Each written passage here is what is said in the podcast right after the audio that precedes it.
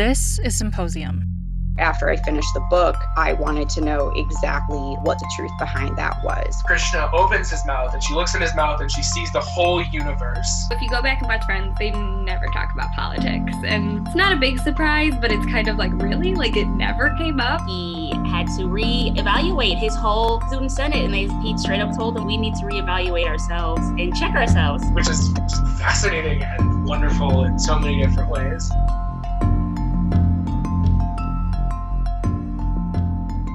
Cameron Harris is a third year psychology major with communication and management minors.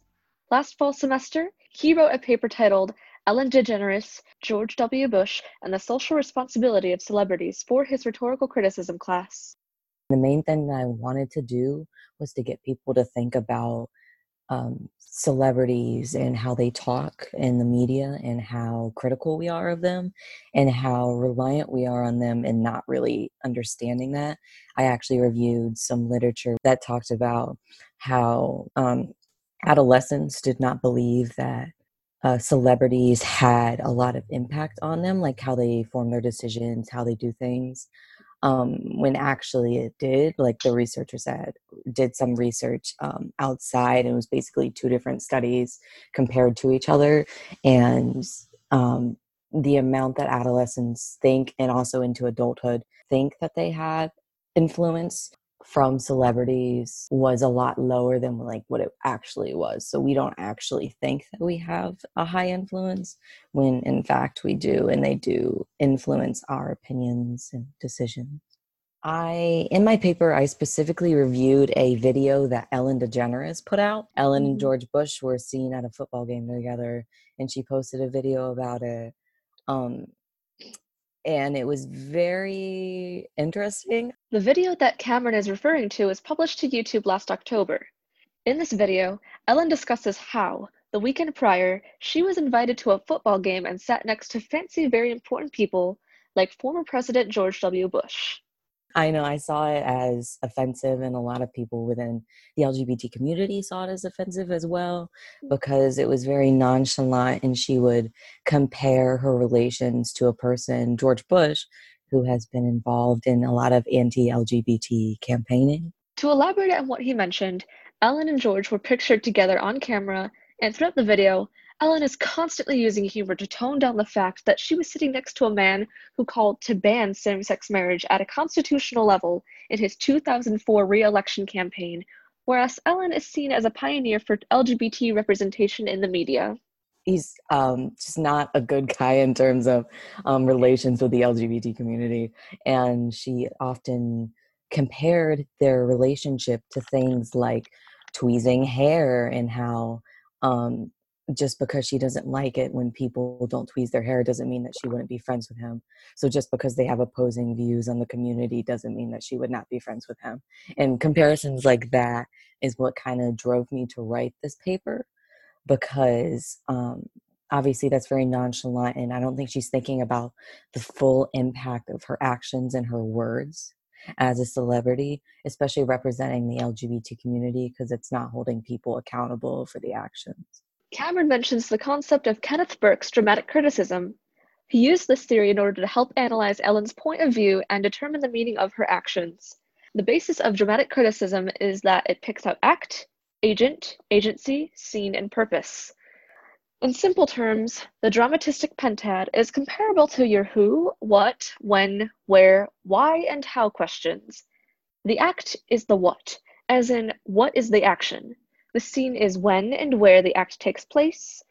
The agent is who, as in who is doing the act. Agency answers how the act was done. And finally, the purpose is why was the act done. This theory can be used in theater and any form of communication for that matter to determine someone else's point of view in a given situation basically applying the um, the artifact act scene agent agency and purpose to her video you kind of had to take on this point of view of well what was ellen thinking when she made this video? You know what was her point of view? And i analyzed her point of view and just it all came down to a very nonchalant view of what was happening. You know she saw herself as um, just at this football game. You know, that was the act that she was doing. She was at this football game with George W. Bush. You know, her purpose of the video was to just explain this. And, and in the way that she explained it, again, very nonchalant.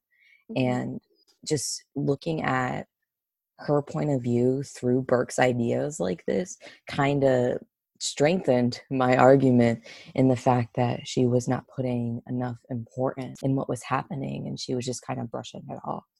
Cameron discusses how problematic Ellen and George's presence together is in the public eye. I feel like that's the basis of my paper. That's why their images were compatible, is because of their beliefs and actions. Yeah. Um, because the social responsibility was what I reviewed specifically. I would definitely say, well, this might kind of count as action, but George W. Bush's involvement in the war when he was a president, that image of like innocent civilian death and just a president in general, every single president goes through like some type of very, very large um, thing Moral that they're criticized for, yeah. basically.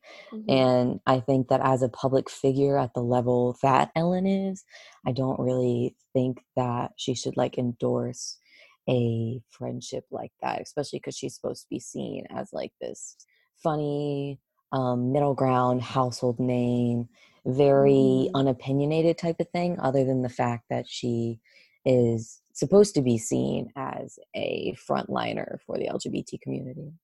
This event and Ellen's responses happened months ago, but lackluster coverage made the news disappear before her reputation was harmed. Cameron discusses how this truly affected Ellen's reputation and offended the LGBT community. I feel like Ellen was probably stained a lot more just because she's now seen a little differently in the community. Whereas George W. Bush, I don't think anything basically happened to him, if you really think about it. Nothing honestly happened to him other than criticism that already existed for him. So a lot of LGBT media specifically had just this very angry outcry like um, out magazine was one of them that i reviewed and they wrote a very interesting op-ed about their responses and how they were feeling and how they just kind of felt wronged by ellen. But the the bad thing about that is that these media sources aren't as popular as they could be because of course they're coming from the community and the community still hasn't being accepted into media reporting like this as much as we see in like CNN and Fox News and Time Magazine and all these other people who did not hold Ellen accountable. So, because of the big names not holding Ellen or George W. Bush accountable, it's it was forgot about. Basically, it was it was Uh-huh. five minute news. They got their fifteen seconds and it was gone. Cameron's study of the social responsibility of celebrities is crucial for our generation because of how heavily they can influence us. We criticize when celebrities are being irresponsible, while respecting and admiring them when they are responsible. Learn to be more critical of the things that uh, celebrities are saying. You know, just we have to become more critical of the things that we read and see online and in our real life. And I feel like this project would have urged people to do the same.